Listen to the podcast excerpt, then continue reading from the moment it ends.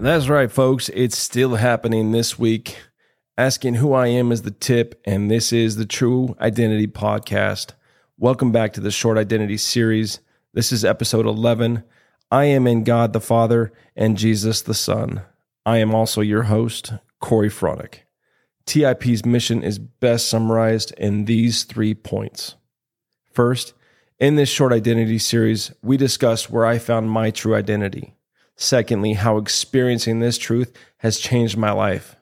And lastly, I hope to stir up the Holy Spirit in you to experience this revelation for yourself. You know, for some time, I lived my life trying to be something that I wasn't. Experiencing the joy of living in my true identity has transformed my circumstances. Today, we continue talking about knowing you and I are in God the Father and Jesus the Son. You are in God the Father and Jesus the Son. Welcome to the True Identity Podcast. Welcome. Yeah. Where our mission is those six, six words. words love God, love people, make disciples. And this message, it's never changed. It's been the same. It's that we're dead to the old and made new in Christ. Let's get into it. That's right, made new in Christ. Today we're reading from John 17, 21. But as we continue reading from the high priest prayer in John 17, I'll continue reading from verse 16 to our verse in verse 21 for today. It says, They are not of the world, even as I am not of it. Sanctify them by the truth. Your word is truth. As you sent me into the world, I have sent them into the world. For them I sanctify myself, that they too may be truly sanctified. My prayer is not for them alone. I pray also for those who will believe in me through their message, that all of them may be one. Father, just as you are in me and I am in you, may they also be in us so that the world may believe that you have sent me. You know, last week I spoke about how you and I are kept from the evil one. This week, as I have prepared to hear from the Lord, I've come to understand this. Jesus was put on the cross for one reason. He was hated more than anything for this one reason. I don't want this hate to come my way but I understand it will eventually if I truly identify with today's verse. Have you ever felt like you weren't welcome somewhere? Have you ever felt like you weren't living the life that you were called to live? Let me rephrase that. Have you ever felt like you were living someone else's life? You know, I lived my life for some time like a lone wolf. I had friendships and I had relationships, but I always felt a bit unwelcome. I always felt a bit detached. Have you ever felt like you were outside the party, looking in at all the people on the inside having fun, being in great conversation, living a carefree lifestyle, and seemingly not even noticing that you're even there or not there? This week's verse goes deeper than last week's. In other words, it was a bit more painful for me to learn. Growing up, I was uniquely exposed to things. I had a big family on both of my parents' sides. I had many cousins, all mostly my age. My grandparents were married young and had strong, meaningful relationships. Most of my childhood friends and common associations, except for a few, had the same. One day, I felt like everything had changed for the worse. Adapting to this new change was not easy. My first world lessons were not the hardest, but they were different. I found myself trying to seek approval, acting out, and being extremely impulsive. I was young, I didn't know anything better, and thought my strength was enough. I thought because I could pretend to be like my association, that I was more accepted. After all, I thought I could look the part. But on the inside, I felt rejected. I felt like I wasn't good enough. At times, my confidence was shattered.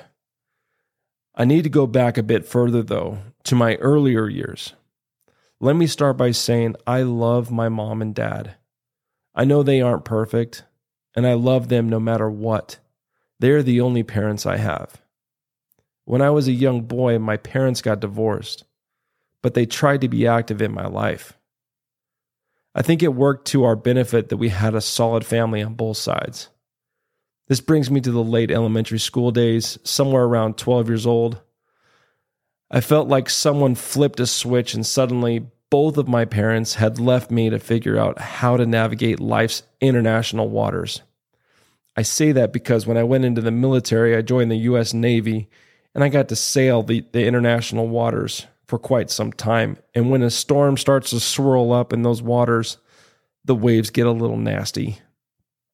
I may embellish this a little bit, or it might seem exaggerated to some people, but as a 12 year old young man, I needed and lacked the leadership that a parent should have with their child. This brings me context now when I look at my daughter, that is roughly the same age. My parents were in my life, but they were both at a distance, busy doing their thing. My dad was usually at the bar, drinking with friends, working, or coaching some other kid's baseball team.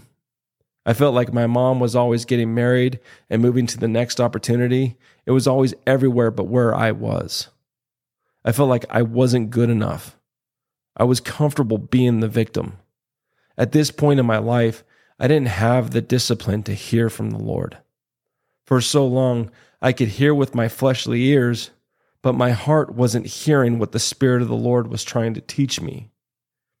This week, I heard in the Real Life podcast a message that gave me further insight. I had to nurture a hearing heart. Try telling a 12 year old boy he needs to nurture a hearing heart and give him very little instruction.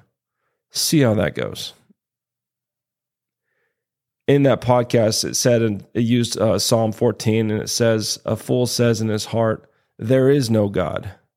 They are corrupt they do abominable deeds. There is none who does good. You know, the spiritual part of who I was was a fool. I didn't understand. I didn't have the heart to hear.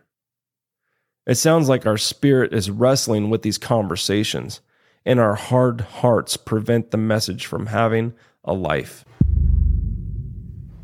It was at this time in my life that I could never remember anything I read in school Maybe you guys can relate. I guess it makes sense. We kind of need to care about what we're reading before we can actually understand it. That means we need to commit. that means I need to commit before I can expect to get anything in return. If I can interrupt real, real quick, this podcast is entirely made in my spare time. So if you feel led to donate, my Cash App is True Identity Podcast. If you want to hear more of this content, please let us know that way back to the episode. I want this to be very clear. I don't regret my upbringing. There are many things I was exposed to that make me the man I am today. Both of my parents I have great relationships with today, better than they were. I talk with my dad on a regular basis, and I'm mending and growing my relationship with my mom. There's still much to learn from her, and there's still uh, room to grow. And I'm looking forward to growing both of those relationships. I have a stepmom that I shared a side of culture that was woven into my being. I missed that time of my life a great deal. I remember learning about prayer with her because she was one of the most consistent parent figures in my life at that time. I know my parents did their best, but barely making it out of junior high school and dropping out of high school should have been expected. I was a smart kid. I had people at a distance that cared about me, but were limited in what they could actually do for me. I dipped my toe in the young life Kool Aid, but was too afraid to go all in on such a critical time of my life. At this time, I started making decisions that hurt my future. The meaningful steps I needed to take were a mystery to me and I wasn't strong enough to trust people of faith. After all, they believed in stuff they couldn't see, right? I didn't understand who I was. I was ashamed. I was too prideful to admit it. I was a teenage boy who was a slave to sin. The old Corey who likes to crash and burn Yeah, the one that set everything on fire that he touched. During my senior year of high school, we moved out of my childhood home and into a rental home. We no longer had a home because we rented somebody else's home. My dad wasn't home. We didn't do much together any longer. My mom lived in Texas or Nebraska at the time. I honestly don't remember. I noticed most of my friends and extended family still lived in their same homes. Most of my friends were stable in their families. I felt like I was the anomaly. God used this season of my life for good. He showed me that I didn't understand gratitude. He showed me that I didn't understand my pride. He showed me that no matter what, my true home wasn't that old house in Lakewood, Colorado. My true home was with Him. Remembering this makes me cry out to God, the Father Father, I need you. I never want to feel that way again. There is nowhere like home when I know I am in God the Father and Jesus the Son. It's the only place I know I'm always welcome. It's the only place I know when I'm truly home. Knowing this truth helps me experience that attitude of gratitude that I lacked when I was a younger boy. Humility before a holy God defeats my pride. He's helped me to wake up daily and prayerfully humble myself saying things like, I am in God the Father and Jesus the Son might upset some people.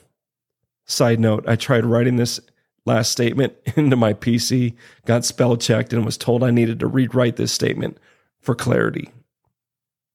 Moving on. I understand some people don't understand the God thing. I understand some people don't experience a relationship with a loving God. I understand because I've been through some stuff and I know you have too. Feeling sorry for myself got me nowhere except further from my true identity. This relationship with God is no different from any other. It takes work and it takes effort. I know God has used all of the things in my life to reveal to me all of who He is.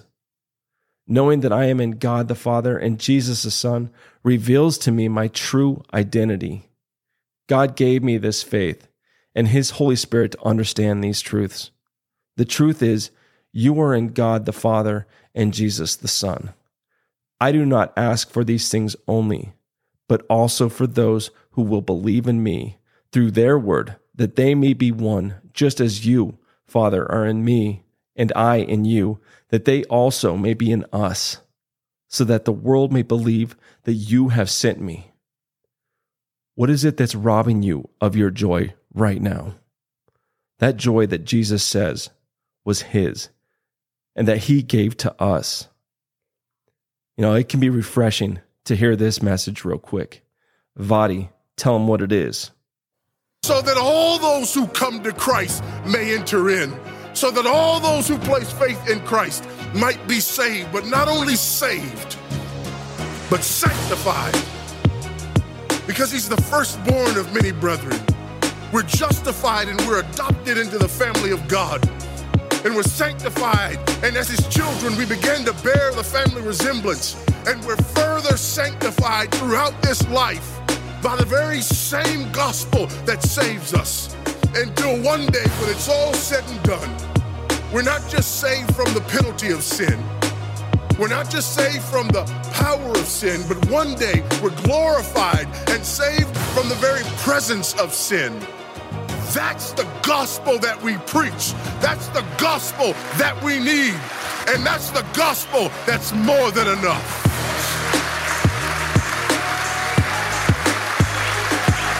That's right, baby. That's the gospel. Praise be to God.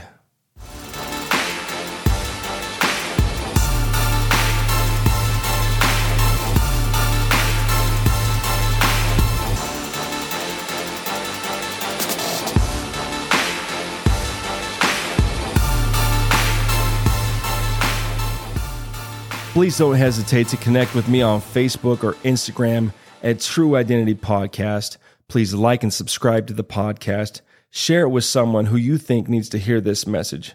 And look for more content to follow. Peace. We out till next week.